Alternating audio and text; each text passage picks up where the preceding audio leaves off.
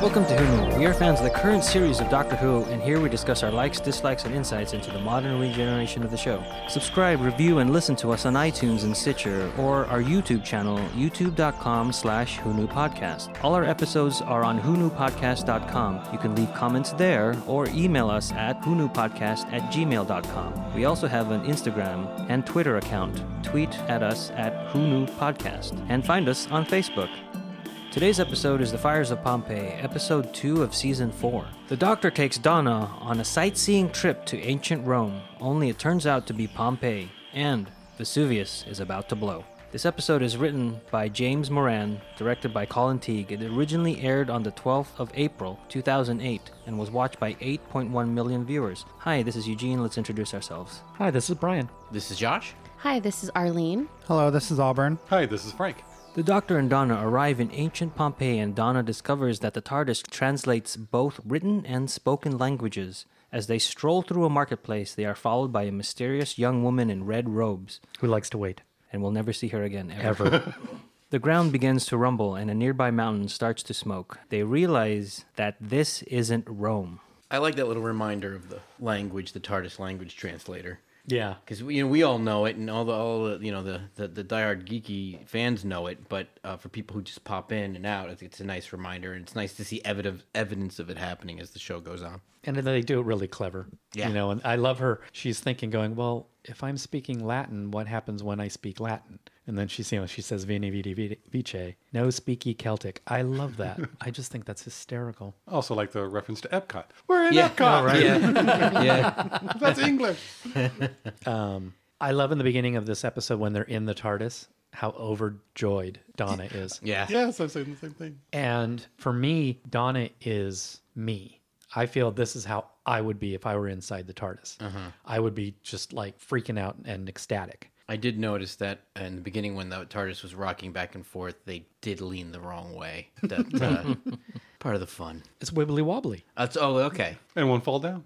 Oh, there you go. When uh, they first arrive and they still think it's Rome, um, Donna says, or, or she remarks that everyone that she's looking at is dead. Mm-hmm. And that comes back later in the episode quite a bit. But it's interesting that Spoiler. Just kidding. Yeah, it's interesting that to start off, like she's already kind of accepted their fate, but accepted their fate as like they died naturally of whatever happened because they're historical figures, not Right. that they Suffer horrible. suffer a horrible death. Right. So, Well, and also not that they are dying. Eh, Right, I think right. that's a difference. Yeah. You know, because I think it is kind of a little bit of a shock to her where she's like, oh, all these people are dead. Mm-hmm. But it's not horrific because, of course, you're traveling through time. Isn't that something that Rose said in the second episode? Yes. Yeah. You mean when Earth completely blew up in front of her face and the doctor Yeah. was doing that lovely first date? Well, that and also the fact that she just said everyone I know is is is dead. Mm-hmm. Yes. But the way Rose said it was a lot more melancholy. Mm-hmm. You know, and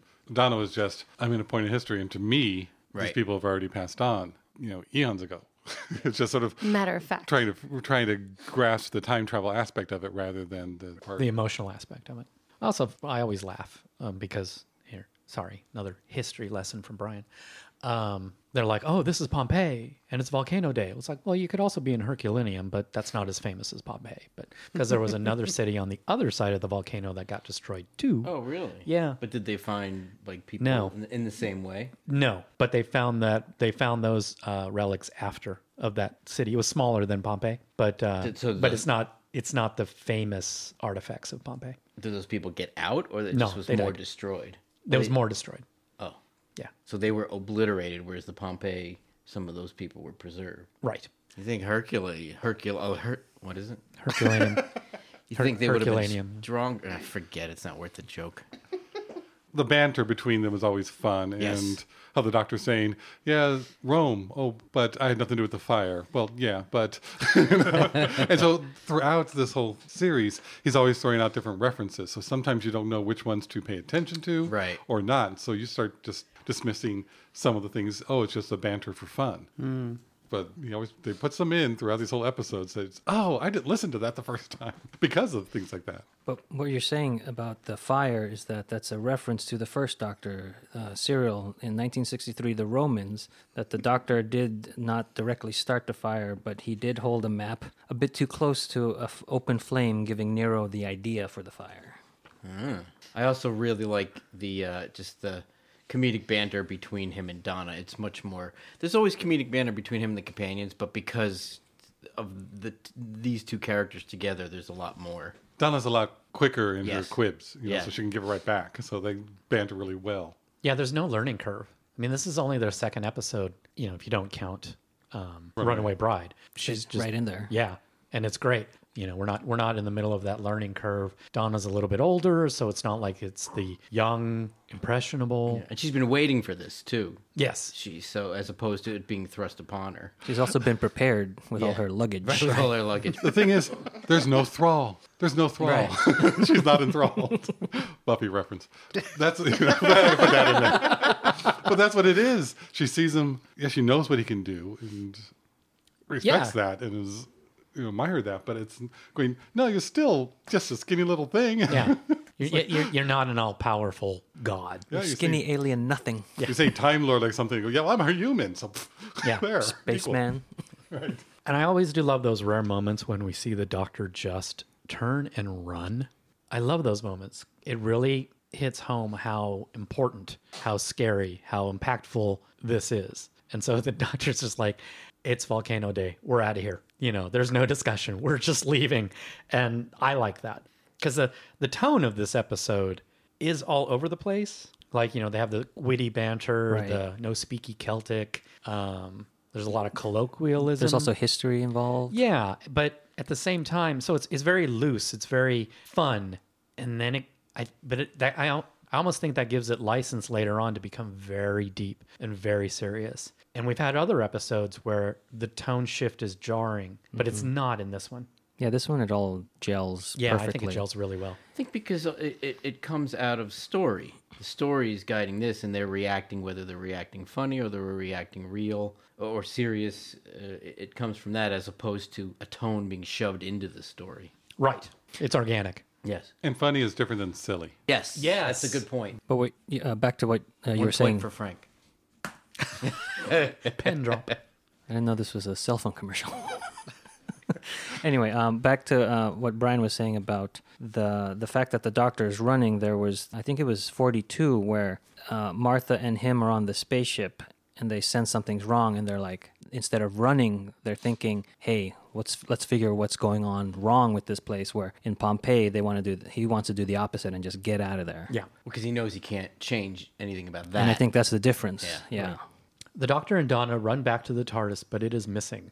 A merchant has sold it as modern art to Caecilius, a marble sculptor. He and his wife have an ordinary son, Quintus, and a daughter, Evelina, who can see the future and is going to be part of the sisterhood. The woman in red who has been following the doctor and Donna is part of that sisterhood, the Sibylline. She returns to their temple and informs them that the prophecy of the blue box has arrived. That prophecy states that there will be fire and destruction when it arrives, but the high priestess says that it is wrong.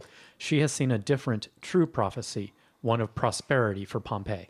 The uh, reference to the TARDIS being modern art is from uh, The City of Death with John Cleese and somebody else in a pair of art critics, where the, the doctor has left the TARDIS in a museum, and then he's John Cleese is commenting on modern art, and then right. the doctor and um, Romana. Romana. w- just walk in and they leave. and, and, and then the two of them kind of stared at it, going, Wonderful art. yeah, Wonderful.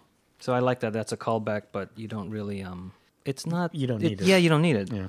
um, it's interesting to me how, uh, and the only word I could think to describe it is colloquial. The writer has made the family. They're, Mm-hmm. they they seem to be very modern. You know, they, they they're they're not written in in what you would stereotypically put an ancient Roman Right. family. Well, in. I also interpret that like the way they spoke to each other as the TARDIS's translation. it- thing. You, you know, it's like, it, we're- it's we're- that way too, but I think what they're really trying to sell is that they're just ordinary people. Yes. And there's no difference between the problems that they had in 79 AD and the problems a family has today. You know, you've got the rebellious moody emo teenager, you know, um, uh, you know the the husband and wife, you know, banter back and forth with with each other. So I think they're they're using that uh, manner of speech to really say these are just average people, except their daughter can see the future. I think we should talk about the woman in red. Kelly Soothsayer. LeBrock. Who we'll never see again. Ever. Well, we will. so I think we have to, you know, inform who she is. You want to give the actress name? Oh. Okay. The actress is Karen Gillan. I thought Oh, so. really? And who would that be, She Frank? did look familiar, and I, She plays Amy, who will be a companion later on. Amelia Pond. Do you She's also, if you've seen Guardians of the Galaxy, she's in that. She's in the new Jumanji. Oh, I thought you had another one. She was in something else, and I can't think of it right now. Selfie. Thank you. oh, that was her. Okay, I thought, Isn't there another one with a TV show. mirror? The TV show. Yeah. yeah, a TV show with John Cho. So this episode spawned a lot of return Yes. Doctor Who cast members. and a Sherlock as well. Because Cachelius, Peter Capaldi, mm, he later comes on something in Doctor Yeah. Who. Well, he comes back in Torchwood, That's right. That's true. he comes back in Torchwood. Yeah, we see him again in Torchwood. Yeah, and uh, and then never again. and then never again. Although sometimes somebody wonders who frowned these frown lines and why. Back to uh, Reality. Bri- yeah, back to uh, Brian mentioning uh, talking about the family being a very realistic kind of family. I think that even started with the vendor. Like, oftentimes we think of these historical, like fiction uh, settings as people very prim and proper, and here we have a very like Cockney, Yeah. um, very British. Well, the vendor himself no, the was. vendor. the vendor. No But- speaky Celtic. Gotcha. But even though he's speaking Latin as an American audience, I found it very like Charles Dickens, like Mm-hmm. Cockney, like you, you know that kind of feeling. And I wonder um, for the the Celtic connection and the Welsh. I know England or Britain has a much stronger connection to to Rome than I think we in the U.S. do. Right. Um, so I, I was just wondering. Oh yeah, if- London existed. right? Londinium. So is do you its have name. any um like more insight into the Welsh joke, like the Celtic Welsh No, I, di- I think dichotomy, that or was is just, that just thrown in as as a, a funny joke. Okay. you know where it would just be like I can't think of what the equivalent t- today would be, but just like oh, you're speaking a bizarre, wacky language, you wacky foreigner, you. Mm-hmm. So and Was they it a just picked dig at, um, Celtic. at Welsh as well? From it could be. I don't. I think it's because Russell's Welsh, isn't he? He just wanted to throw that in Oh. there. okay, I also like that he doesn't say Welsh. I like that he says Celtic. Yeah.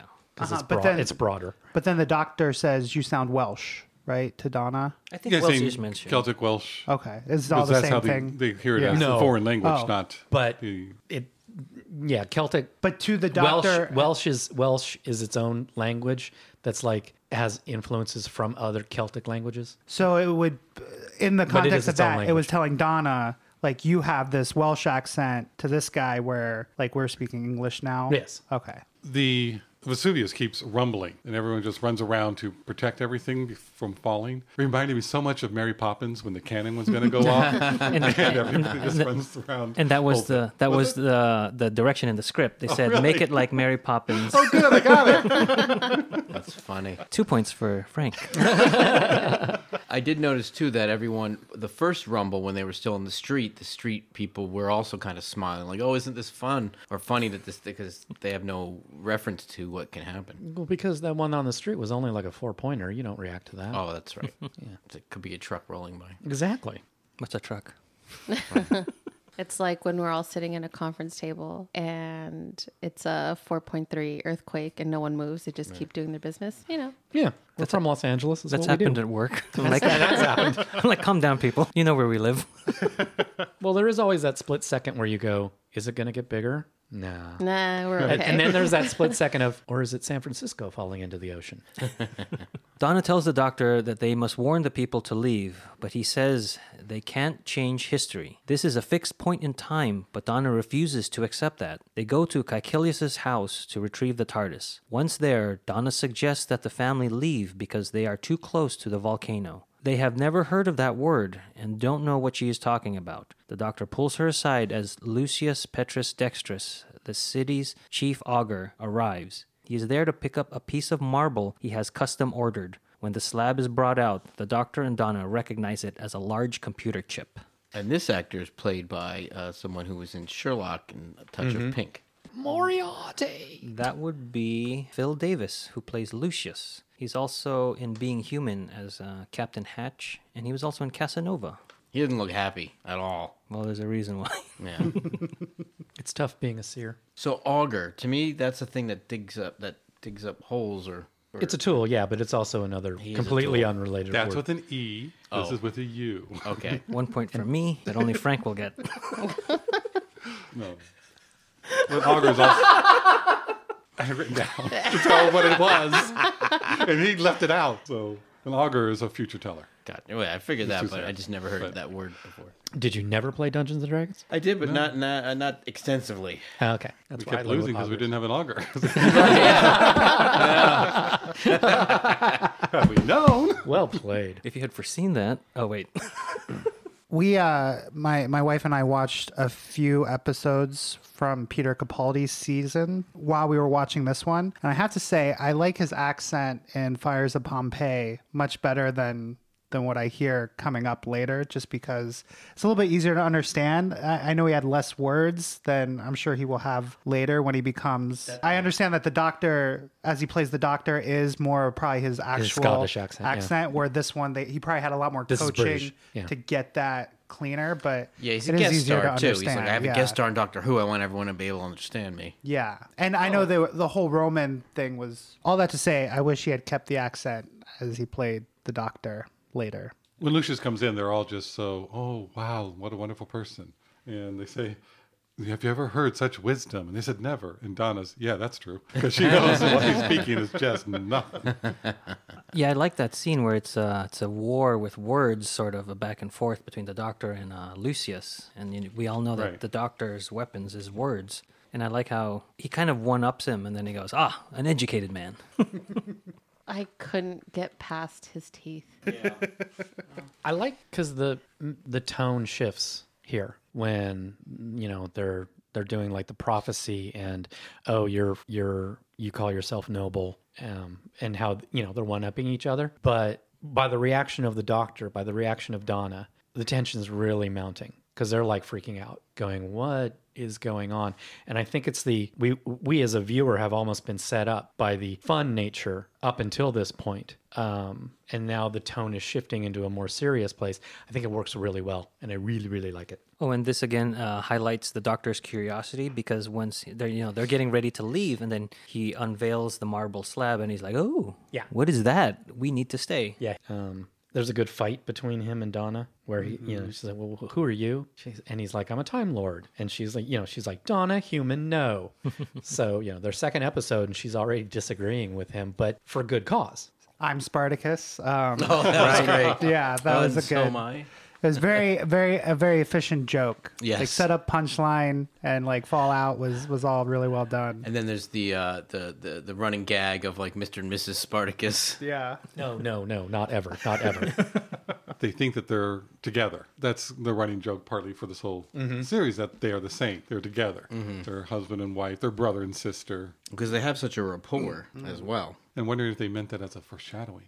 Maybe I and I wrote the entire line down. I love this line. I'm not sure what sort of kids you've been flying around with, but you're not telling me to shut up because it does kind of hit home that Donna is not like any of the other companions. And that she's not a child. She Mm-hmm. knows what she wants.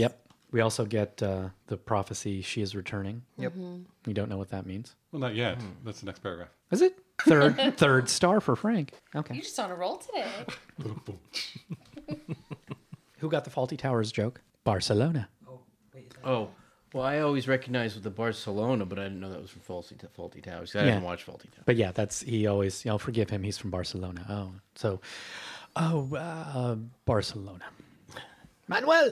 Evelina comes in and is in a drug altered state. She has been inhaling the fumes from vents inside the house that are above the lava flow that runs under the city. She can see who they really are and state that they are the doctor and the noblewoman. Not to be outdone by a feeble and inferior woman, Lucius says that the doctor is from Gallifrey and Donna is from London. He also tells the doctor that she is returning and that there is something on Donna's back. Evelina fires back that the doctor is the Lord of Time and then collapses. Her arm has turned to stone from inhaling the fumes. I like here the use of the Dutch angles as each soothsayer starts giving something new, and it just gets more and more angular. It, well, it's also ramping up the tension. I like how in this scene the the tone of the episode changes. So before it was all casual and, and a bit lighthearted.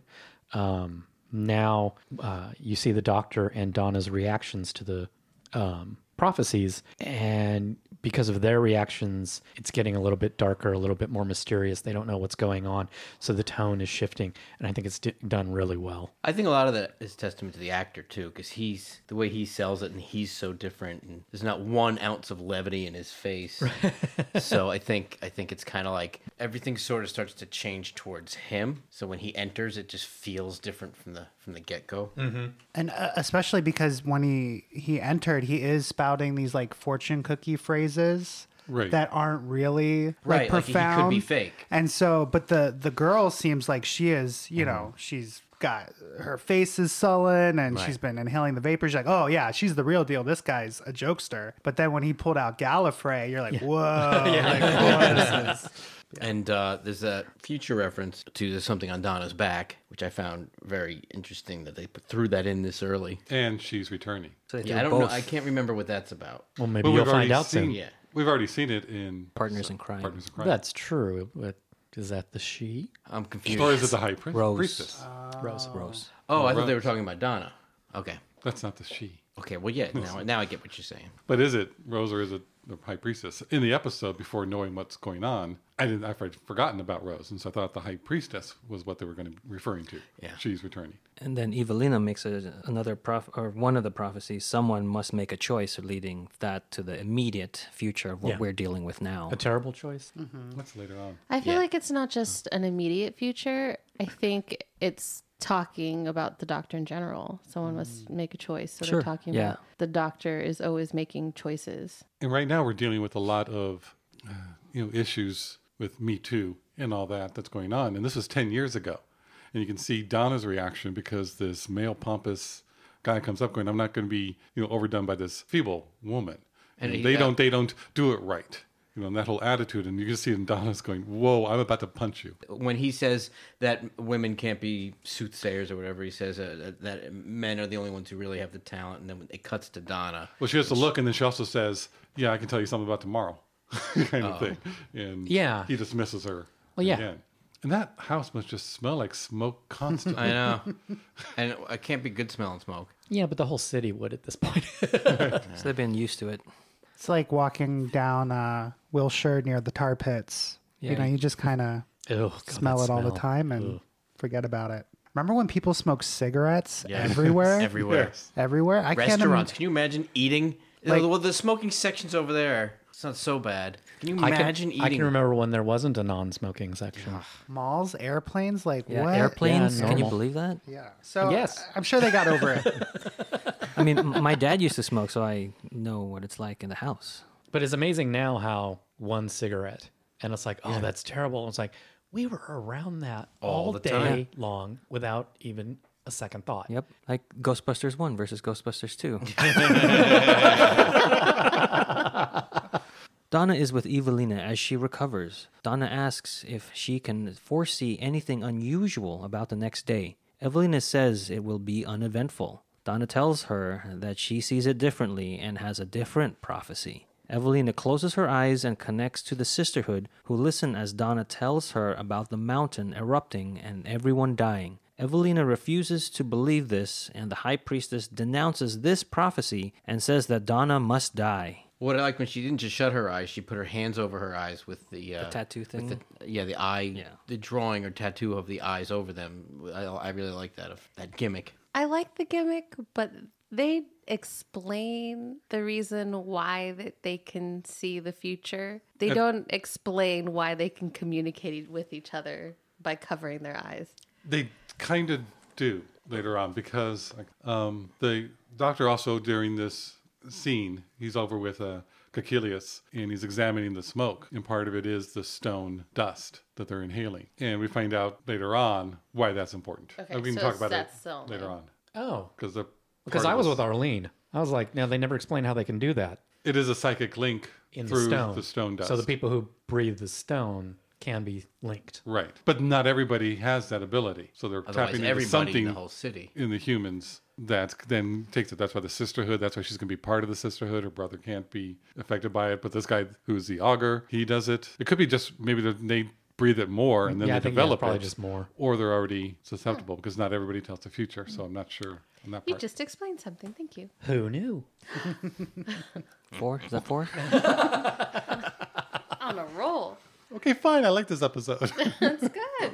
one thing happens here that I happens in the next episode too, but Donna should not touch diseased Yes. things. I Right. thought the same thing. Yeah. What are you thinking, Donna? Is that what dragon scale from Game of Thrones? Yes. yes. In and a woman's general. arm is turning into stone. You don't touch it. And You she Well, look goes you know, at right it. for it, especially, yeah. especially you know, like back before there was any sort of medicines, there's some there's some disease. It's like this smells bad. Here, smell. Yeah, okay. Martha would have never done that. Yeah, Martha. Yeah. Or she like- would have had like a scalpel and like taken a little, little sample. sample of He's yeah. like, let me get some latex gloves on. yeah. I'm like, Donna, no, no, no. What are you doing? The doctor and Quintus go to Lucius's home and discover multiple marble slab circuits. The doctor arranges them and says that they make an energy converter. They are caught by Lucius, and the doctor asks who commissioned these slabs. Lucius orders his men to kill them. The doctor breaks off his stone arm, and they escape. Lucius calls up a stone warrior from the lava river to chase them. It follows them back to Caecilius's house and attacks. Quintus douses it with water, destroying it. While the attack was going on, the sisterhood snuck in and kidnapped Donna, taking her to the temple. Okay. I like Yes. I like the effects. I like the idea, and I get.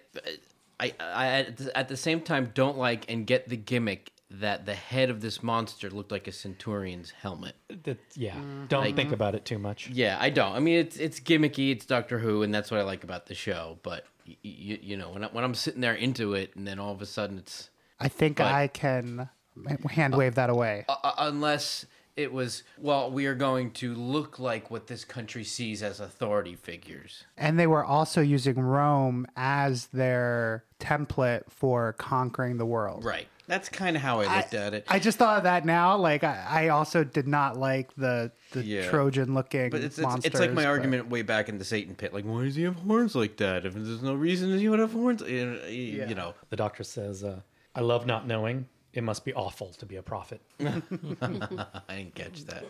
just think that's a really good line. The doctor has a terrible pun because Lucius is armless enough Ah. What? with an accent instead of harmless. And it's like nobody's taking his arm, so he's armless enough. He didn't seem all that upset that his arm got uh, Yeah. ripped off. He saw it in the future. He knew Saw it was going to coming, happen. Yeah.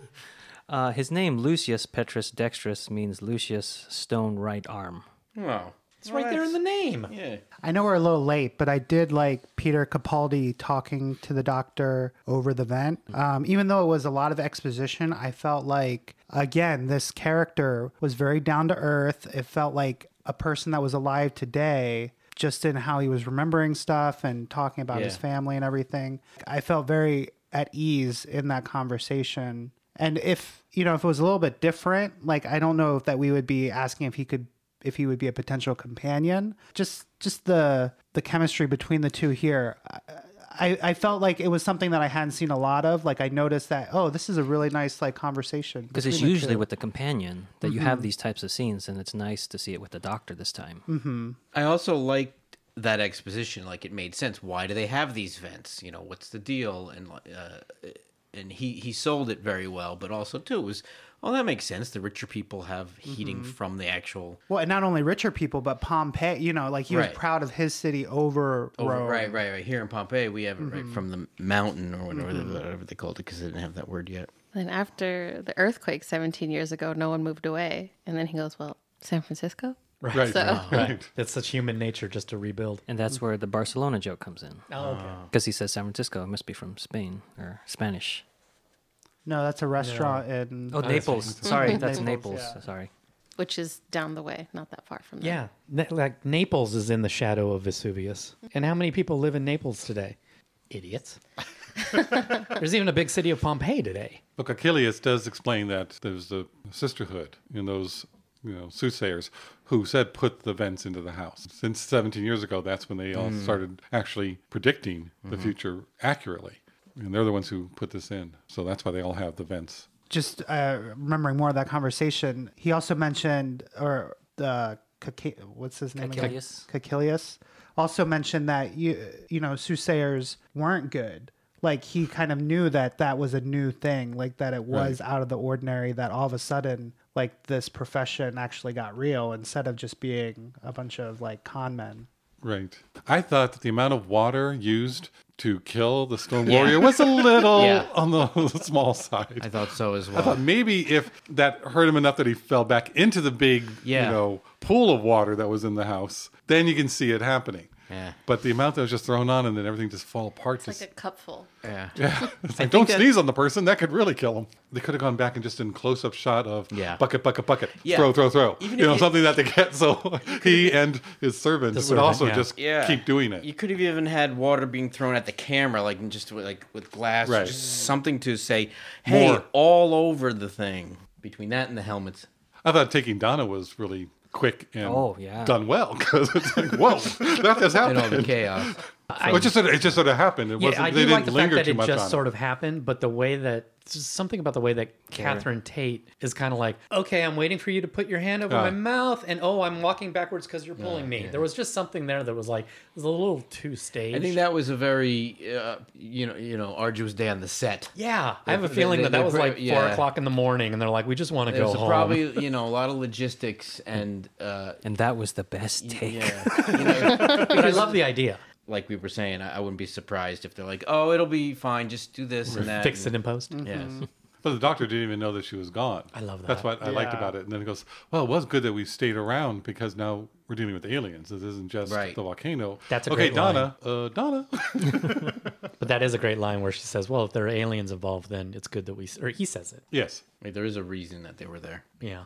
Does he say it or does Donna say it? he says it there in Kakilis' house after they destroy the Stone Warrior. He's just off by himself because they're all going, "What have you brought into our That's- house?" that's It's right. like, your son just saved your life. Want to thank him? Oh, that and then was gets great. them all into the, into that while he can go and ponder. I love that moment when Yes. they, when they basically you, you Shame know them. shame them into paying attention to your son, being be a good parent. There's a lot of really little moments of really good messages, like you know, humanitarian and and psych. And Yeah, this is a great episode for rev- repeat viewing Yeah. because you keep catching more and more stuff. There's a lot of layers. This is a very dense episode. because even the son has that arc, and that's sort of the start of it. I just really like the that if it wasn't for it being Pompeii and being when it was, a lot of this stuff wouldn't fly. Like it was okay for them to see some stone warrior come into their house. It was okay for this man to come in out come in and out of a blue box. And it's okay for people Pompeii was a merchant city, so people were coming in and out. So strangers are totally normal. And gods are a thing. So all these strange things happening were a normal thing. Also, this was In a their family. lore. This was a family whose daughter was becoming a soothsayer, so the otherworldly Mm-hmm. ideas were accepted. And a good example of that is that scene between the doctor and Caecilius, where you know the doctor's asking questions, and he's so the doctor's saying, "Well, what's that noise? What's that noise?" And Caecilius is just like, "We don't know. It just happens all the time." And he says it. That could be a very bad line to act, but Capaldi says it really well, very natural, very matter of fact. But he, they, they were like, ah, that's just the caves settling. Yeah, yeah. It just happens all the time. The doctor arrives at the temple and frees Donna. He is brought before the high priestess and sees she has almost completely turned to stone. He wants to speak with the entity possessing her, and a deep voice responds they are the Pyrovile. They are creatures of stone that fell to earth thousands of years ago and were awakened by the earthquake 17 years ago. Is this the first episode that references fixed point? I think it is. i mean, there might be some earlier instances where he says some things I can change, some things I can't. Like I can't go back on Rose's my own timeline. dad dying. Yeah, Pete's Rose's dad dad was a dying. fixed but if they point. never refer to it as a fixed point. Really? Yeah. I'm trying to think. We'll have to keep an ear out when we watch older episodes. Well, if any of you listeners have the answer to that, let us know. But yeah, I think Yeah. this might Hmm. be the first time we we get properly called a fixed point in time that the Doctor or any Time Lord cannot change. Not that this is the first time, but is it kind of the beginning of the magic screwdriver phase that it can undo rope Well, and it, anything that's not mechanical just because it serves the story? it did cable in the previous episode from the window washer's cable car. Yeah, I looked at that as the mechanism That was that was holding. Yeah, the them. Sonics Yeah, shorted out yeah, the mechanism yeah. And then it did uh, Barbed Wire and Empty Child. way back in the first Okay. season. That the barbed wire was always the was it. one that I went. Right. "Ah, okay, now it's just Sonic Ex Machina. Well, you shake something enough with noise, it's gonna untie. and come loose. The But, pro- but but think of it. Sorry, but think of it this way: it's shaking the Right. rope. No, I, that's exactly what I thought when it happened. I just, you know, I know a lot of people complain about that. Yeah. But if you can buy a little bit of water and a helmeted monster, then you can buy that. But I do love that the doctor has a water pistol. yes, that was great. That's awesome. His pockets are bigger. this scene has a bunch of stuff that I really enjoy because it goes from Donna being kidnapped to going, "You've got to be kidding me!" Again, Catherine Tate Yeah. is really really good. And then when uh, the doctor shows up, she he, she says something about ropes, and he goes, "Okay," and then he just undoes them. Like where? where Well, he liked her too. tunic. Mm-hmm. Yeah. Oh, right. So he that's goes, well, right. what about my ropes? Not so Not much. so much. Yeah. I mean, they're already a partnership. Yeah. Mm-hmm. It makes these normal things funny in the way they disarm them. And she was Yes. never a damsel in distress. She was Never. like, I'm going to get loose. And oh, I'm going to get you. Yeah. Like she wasn't excited to see the doctor because oh he's gonna set her free. It's like She knows. I I, know I'm gonna be set free. This just- is, there's yeah. no chance of me dying here. just have to kind of buy my time by talking. But she also doesn't do it in that like worship the doctor way that the other companions do. You know, it's like, Mm-hmm. well, I this is the worst thing, but it's okay because the doctor's out there and I know he's going to save me.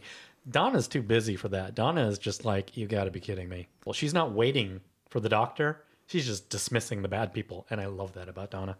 Do you have who the actress was of the head priestess gal? Not the not because she looked sibling? real familiar to me. It's either Sasha Bear or Lorraine Burrows. I don't know which one. It's Thelina or Sparina. All right, that didn't help me. none. She does look familiar though, doesn't she? yeah, I'm sure we looked her up. Maybe I'd Yeah, I recognize looked her. both of them up. I didn't recognize much of what they were in.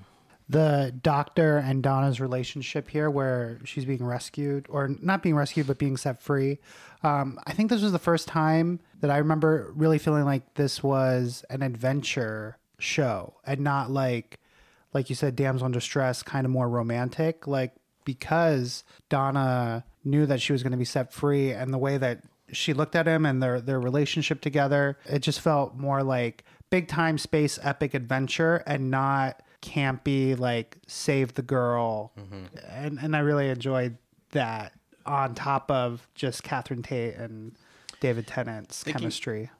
thinking of that and then future episodes it's even though doctor the doctor and donna are, are definitely not in a relationship they actually have the most healthy relationship and are probably what most romantic relationships should be modeled after Maybe. No. She's not impressed by the doctor. The high priestess is almost completely stoned, but she's a lot more um, mobile. You know, where Lucius, his arm is like solid stone and not fluid yet. Mm. i think that was also too maybe she started to become more mobile when she when she became when she started to speak with the voice of the alien i don't know if we've gotten there yet oh yeah, that's That, that's good. I like because that. Uh, I was looking at she's awfully animated for something that's like he couldn't even move his arm, but maybe that was that was it. Her favorite band's probably ELO the song "Turn to Stone. by, by, by ELO. E It's a good song. Can we add Is this thing on? This thing on. Um, I like how they play it as there's physical power in the doctor's words. It's almost like he is forcing her to answer. Um, but it's almost like she she can't help herself but scream pyrovale. Oh, it's kind of like a- an incantation. Yeah, it reminded Like an me exorcism. of, of um, the Shakespeare Code, Yeah. where Yeah. it is just kind of like you know, if I say these words, you have Yeah. to answer me. That, that's how I took it. I didn't take it as like convincing her to start speaking. It- Yeah. it, was what he was saying was evoking that reaction. and he also said the shadow Proclamation. proclamation. He invoked the Shadow Proclamation. Yeah, which is our second or third reference to Shadow Proclamation. Oh, and she also says that their planet is lost. Pyroville was lost. Take note of that. I thought Lucius said that. Better The than- heavens of Pyrovilia.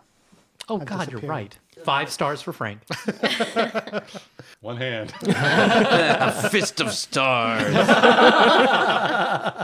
Again, this scene has a lot of stuff that I like. The the design of the the high priestess is creepy and still like good in the practicality of the special effects that they use. Like, Yeah. and even the sound design, you hear like the stone moving against each other, and because I I watched this uh, with headphones on at work at that point, and oh, you don't really get that from watching it on TV. You can hear the the stone like grinding against each other. I love the the the theme of the sibling sisterhood, Like the weird choir. the cry, the cry of Yeah. Mm-hmm. the women. I like it. it. It's very creepy. It's very spooky. It really sets the tone. And then you know he's talking to the high priestess, but she's behind that gauze. Yeah, you're like, what is that? You know, What is and then when they make the reveal, the reveal's worth it. And I think what's also heightened by that reveal is they like blackened her mouth, the interior of her mouth, so it looks even more alien and uh, stone quality to it. And then the voice, the the reverb that they add on the voice is just creepy. The doctor and Donna escape from the high priestess by using a water pistol and descend into the tunnels below the city. Donna says that since Vesuvius will erupt because of aliens, that it must be all right for them to stop it from happening. The doctor says Pompeii is still a fixed point in time and that these people must die. They reach a large cavern, the crash site of the Pyroville spaceship. Lucius arrives with the marble circuits and gives them to the Pyroville. They are noticed, and the Pyroville attack them. They run into a sphere, which was an escape pod. There, they discover that the Pyroville planet was taken, and these aliens are now homeless. They plan to terraform the Earth and inhabit the human bodies once they are converted into stone warriors. They are using Vesuvius to power this conversion, therefore, it will never erupt. The Doctor is faced with a decision to let them change the planet and destroy humanity, or make Vesuvius erupt, stopping their takeover but killing the 20,000 people in Pompeii. Donna doesn't let him make the decision alone and places her hands on his as they activate the volcano. I know we're going to talk about that part, so I want to go back before that with the water pistol. I like how w- the other priestess says, "I'm seeing into his mind. That's that weapon is harmless," and he goes, "Yeah, but it's gonna gonna sting." he still shoots her. Yeah. I forgot about this story point, and I think it's fantastic. Oh, me too. Espe- es- the decision? yeah, the, like basically the whole thing about if they didn't show up there, like they're the ones that caused it. And he, Yeah. both of them are don't even realize that they're the cause of this thing. They're they're both trying to avoid in different ways. It was just so layered, and and then ha- they have that that that paradigm shift of of of. Of, of doing exactly what in the beginning of the episode they said we don't want to do. He doesn't want to be there. She doesn't want them to die. He has to be there because he causes it. She has to kill everybody um and then just her performance and i i got all choked up and Me too. Mm-hmm. it was uh But but to add what you're saying, what makes this scene more for me is that it explains why all the soothsayers have one prophecy: Right. is that the Doctor and Donna weren't there to uh, have Vesuvius explode, so Pompeii does continue to be like the conversion center for the pyrovile. So they're like, yeah, tomorrow is not it's a normal day because they're just going to continue. Right. But they're now introducing these two factors, being Donna and the Doctor. That's what caused they they know kind of the correct history of things, and so that explains why nobody who has the psychic power can go Gallifrey, uh, noble woman of London, but then not know that tomorrow is Volcano Day. And I like that a lot. I like that a lot. To me, this is one of those rare, rare instances that gets Doctor Who perfect. You can boil down all of Doctor Who and show it to people in that scene. That's what this. That's what Doctor Who is. watching it today i just it really hit me how good of an episode it really is I like how this is the trolley experiment. So, so it's the trolley experiment, except it's easier to make the decision because you already know it already happened.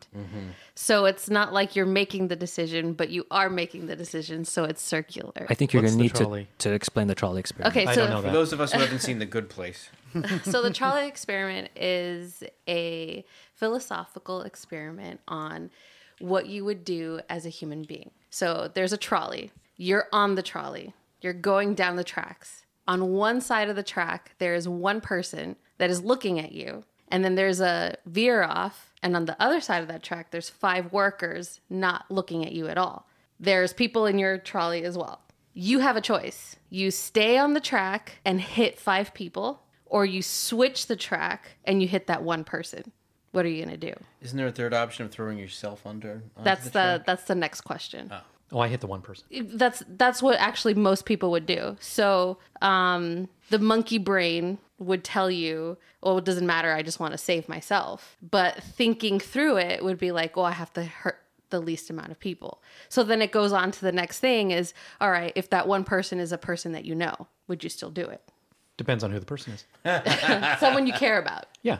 If it were my mom, well, the five people of history. See, so then it's just again like so that's the trolley experience. It's just a psychological. Yeah, just Well, think then of you- what, What would what your you- limits are. what then you your can limits think are. what if it- what if one of the, because those five people may not even know what hit them whereas the one person would so if someone you cared about wouldn't even know they were uh, you can just go on and Yeah, you on. go on and on, and then the questions go further and like see how far you would go, and it's the whole um like at a point it gets to where if you're a doctor and you have a patient come in, and this patient has all the organs that you have that are needed and qualify to save five of your patients. No one knows this patient. No, it has no family. Would you kill this patient and save those five people? What an awful thought. Yeah. So it's like, but it's No. we separate we separate ourselves because the trolley is the one that's hitting that one person. Right. But you're still killing a person to save five people. Right. So it's just these are the this is how the doctor's brain is working at all times. So I think it's pretty amazing where he is he's able to function that way in all situations. Right. i think a big part of the dilemma in this episode was these people will be suffering Well, they had seen their faces. It became yeah, real. yeah You know, she, she, you know, there was a little kid. There was, you know, the the the street vendor. You know, and the family. Yeah, the family would be totally horrible. But at the same time, you also understand. Yeah, you've you, you, you've got to blow the mountain. But they are converting humans into them because they don't have so everybody will corporeal end up bodies. everyone will end up suffering if they don't do it Exactly. But you're the one pushing the button. That's the difference. That's the difference. And the thing is that elo E will never make That's their why album. there's so many times that the doctor just wants to leave. He's like, I don't want to make this choice anymore. And he says that in this, it's me. And also saying that we're not getting out of this alive because they're going, this is going to be a major explosion. And so Donna says, don't even think about us. That's not the important thing. And she doesn't want him to do it alone. And I Mm-hmm. love that she takes it on herself, going, you're not doing this alone. I'm part of this, and puts her hands on his. And it's our second episode. It's amazing.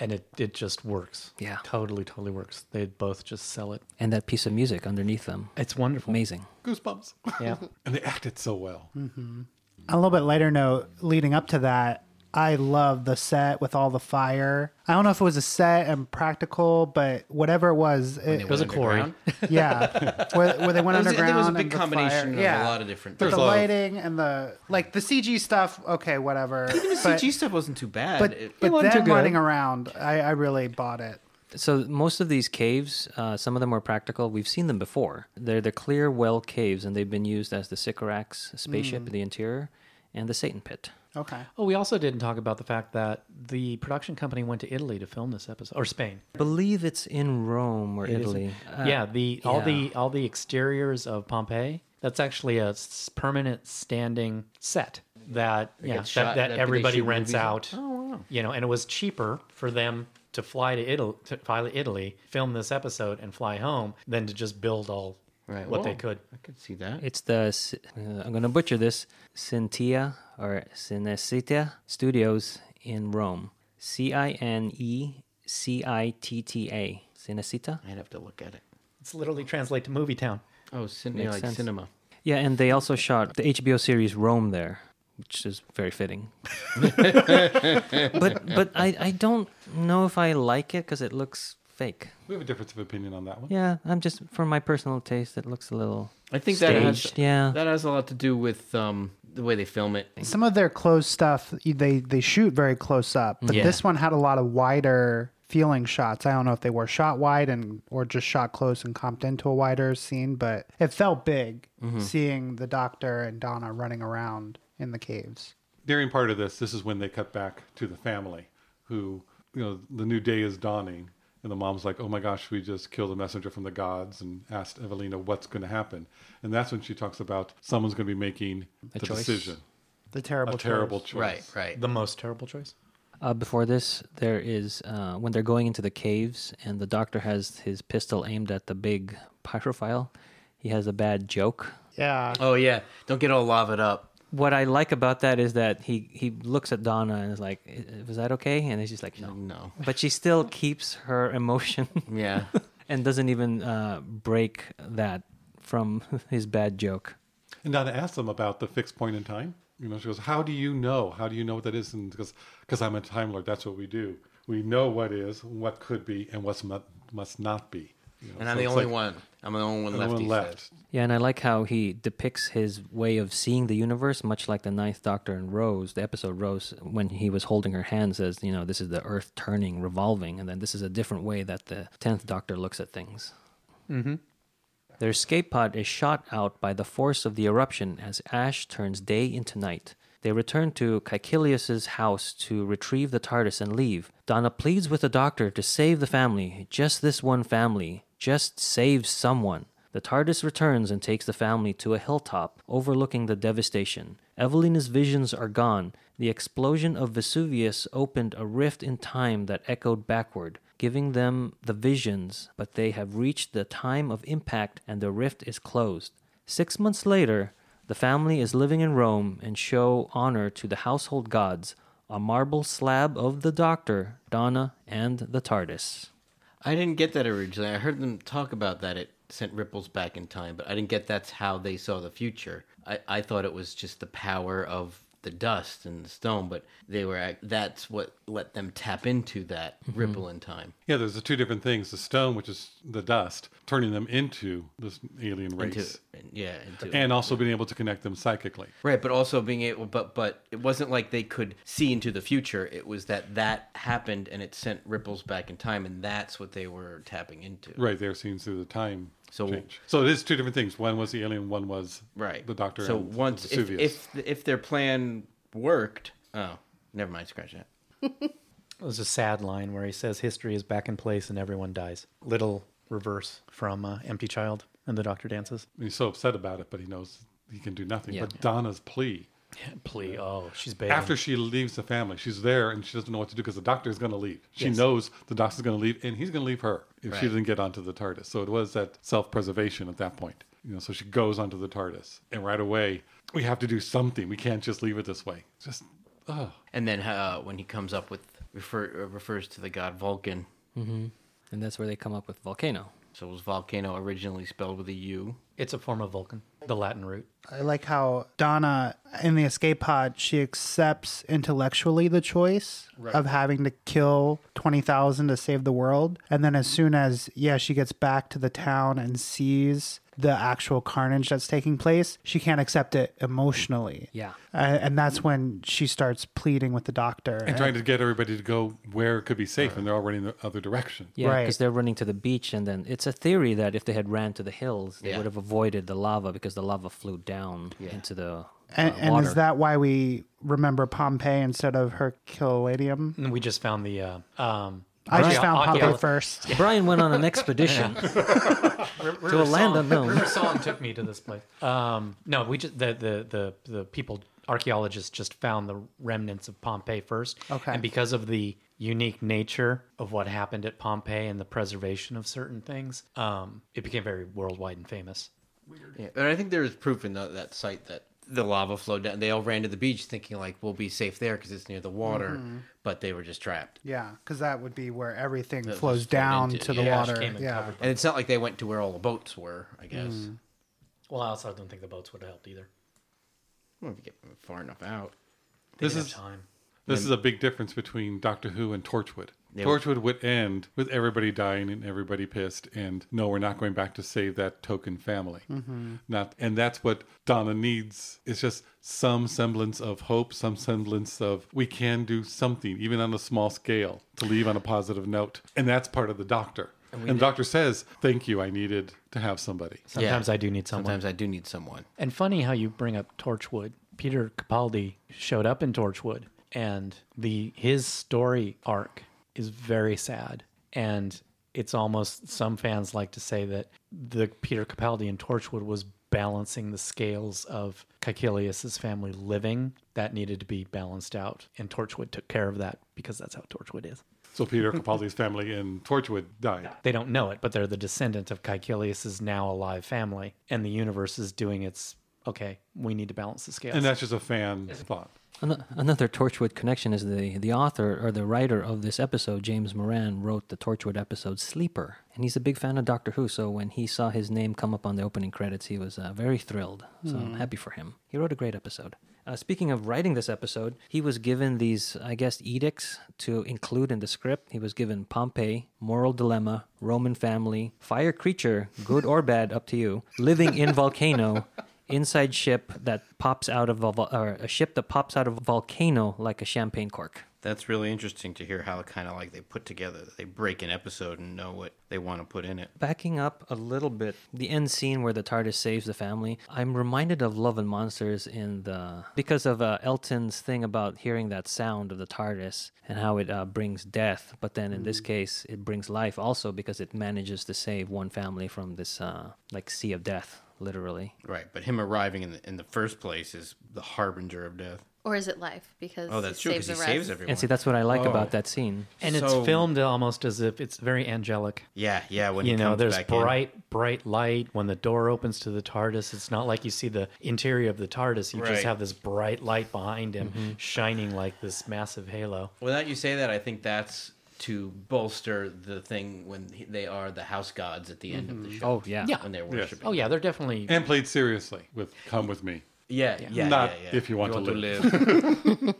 There was one moment on the hilltop though, like the the family's grieving and the husband and wife are grieving together about uh, the loss and then the the kids kind of hold hands and the doctor and Donna kind of share this look which is not I think it was meant to be deep emotional, but it was more like this is about to get weird. Let's Uh-huh. get out of here. So, like they kind of sneak back. it was just my mood at the time I was watching it. I like that moment when the brother takes his sister's I hand because like that moment a lot too. um, he was he was defending her the whole episode, but at the same time he was also being a bit of a pompous Snotty brother. uh, or son. He was more of a pompous son than a snotty brother. That kind of family bond was touching. And then I don't know if you guys noticed as she was leaving to go out on the town, her she didn't have anything around her arm, and it was Like cured. Evelyn's, yeah. cured. And is that was that supposed to be like it was cured, or was that just they forgot to Oh, add a sure. wrap? No, no, she's cured. Okay, And then the son is now on his way to becoming a doctor. So he's Right. definitely been influenced by this. I only can think about when they see med- medical practices like back from that far long. Like, God, what are the medical practices back then? Leaching and boils. Actually, they No. were more advanced Yes. than Oh yeah. the other rest of this Middle Ages or things Middle like that. Ages. They were a lot more advanced, so their medical books were pretty up there. All right, let's go back there. The High Priestess is played by Victoria Wicks, and we've also seen her in Sherlock, A Study in Pink. She plays Margaret Patterson. Which who was that? She's the one pleading because her husband is dead, like a press conference, I believe. Oh, okay. The inspiration for the family's names are from the Cambridge Latin course. It's a textbook used in there, and you have Caecilius in book one, and then there's a character of Metella, which is the wife, and then Quintus is the son. Uh, Evelina is the only one created originally for this episode. Metella, the wife, is uh, in Broadchurch season one. She plays C.S. Elaine Jenkins.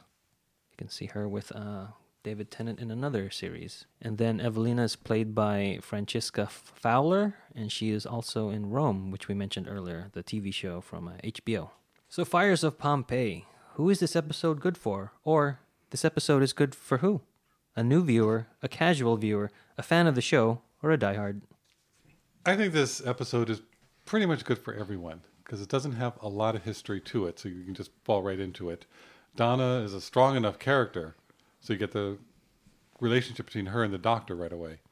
You get a lot of the serious aspects of the doctor of what he does and what he doesn't want to do and what he can't do. Yeah, I think it's good for everyone. I will say uh, Kelsey instructed me to vote for or to tell everyone her vote would have been for a casual viewer. Um, she really, really liked the last ten minutes. I think once the whole thing with the mountain and making that choice started rolling, like that's when she got really into it. Um, for myself, I was I was not gonna say new viewer, but you guys might have convinced me in in discussing it. I think because it, it looking back, like I don't remember the Pompeii episode as being one that I think about a lot. But watching it again recently, I mean, it, it does have a lot of those really good notes that Doctor Who does well. Um, so sure, and I I think I think people should watch more Donna. So I'm gonna put it in the new viewer category. Um, I watched this also with someone. No, there's. There, I watched it with my younger sister this time, and she's like a casual viewer. She's seen a couple of episodes, and she's like, "Sometimes I just don't get the doctor. Like, what is he doing? Why does he travel? Where is he going?" And then this episode answered all her questions. so she's like, oh. And then she asked me more, what are Time Lords? And then, because I would like sigh and do things on certain sections. And she's like, I don't get it. What do you mean? And then she really thought it was an interesting episode to be explained to her. And then that dilemma was just like, oh, that makes the episode. It's great. So, because there's a lot of inside, I would want someone to understand it more. So, I would go for casual. I, I say a new viewer. Um, I kind of agree with everything that's been said, but I think this is another one where I like more the watching it a few times. Like I, I remember it being just more of kind of a silly historic episode, but I, ca- I don't know why I forgot that whole big thing at the end. Probably because it happened so fast. I think this is a really good example of all the stuff about Doctor Who. They travel through time. There's some silliness. There's some funniness. There's, some- you know, they talk and everyone talks in the same language. Like every little gimmick about Doctor Who uh, is in here. And and just coming off of the classic episode that we watched, I kind of feel like a lot of the what they were trying to do back then, like they're still trying to do the same things. It's just now there's they successfully do them and they do them well. Uh, so I'd say new viewer. Yeah, I'm 100% on the new view- new viewer. Um, I think this is a almost perfect episode of Doctor Who. You laugh, you cry, it becomes a part of you. You conquer. Yeah, you conquer. Um, the acting's great, both from the regulars and the guest cast. Um, I think the tone is right. It's going back and forth perfectly. Um, there's a moral dilemma. It makes you think. Makes the doctor think. Um, it's great. I love this episode. Love it. Love it. Love it. For me, it's a new viewer as well, and um, trying to think of what you guys haven't said that I can add to why I uh, want this into a new category is that I think it's standalone. You can watch this and just get everything out of Doctor Who that you're supposed to get. Uh, the emotional roller coaster is a good thing in this case because it starts off silly, it goes into well, It not starts off silly. fun. Starts off it's, I was gonna say it starts off fun, and then it has one of the best uh, cut to the opening theme where it's Volcano Day, and we're on we're, we're in Pompeii, and it's Volcano Day, and then boom, we're into the opening credits, and Mm-hmm. I love that. That's probably one of the better cold opens that I've ever seen. And then uh, the internal logic of why certain people, the soothsayers, can see things and then others can't. I like how the internal logic works in this case, of, and they explain it very well. Uh, the moral dilemma, I think, is not only good for writing purposes, but it also gives us an insight of what the Doctor goes through on a like a daily basis, and what it must be like to be a Time Lord with all the knowledge of uh, time and space. And uh, it also gives the Doctor that motivation of curiosity. Kind of hammers that home in this one, like he wants to leave, but then he doesn't because of that uh, circuit that's revealed. And I really like that these little hallmark touchstones are very evocative of what Doctor Who is to me, and I, I would hope is what it is to other people that watch the show. I love this episode. Have I said that? I love this episode too. I think it's great. It's great. And then I love historical episodes, so Yeah. like that. There's a moral dilemma with the historical episode. That wraps up Fires of Pompeii.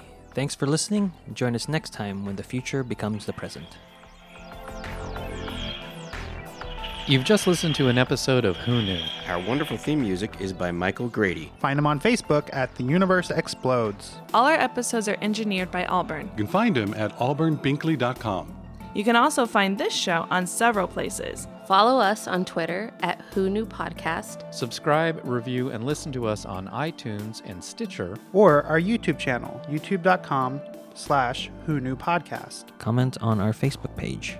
As always, please leave comments, reviews, and click like. to help support Who Knew Podcast. Also, listen to us on your Amazon Echo by enabling a podcast skill. All our episodes are on who knew podcast.com. This podcast is inspired by Doctor Who. The longest running sci fi show in history. and especially the revival spearheaded by Russell T. Davis. Thanks to Russell, Sydney Newman, Verity Lambert, Ron Grainer, and all those involved in the adventures of our favorite Time Lord. your work continues to inspire and entertain.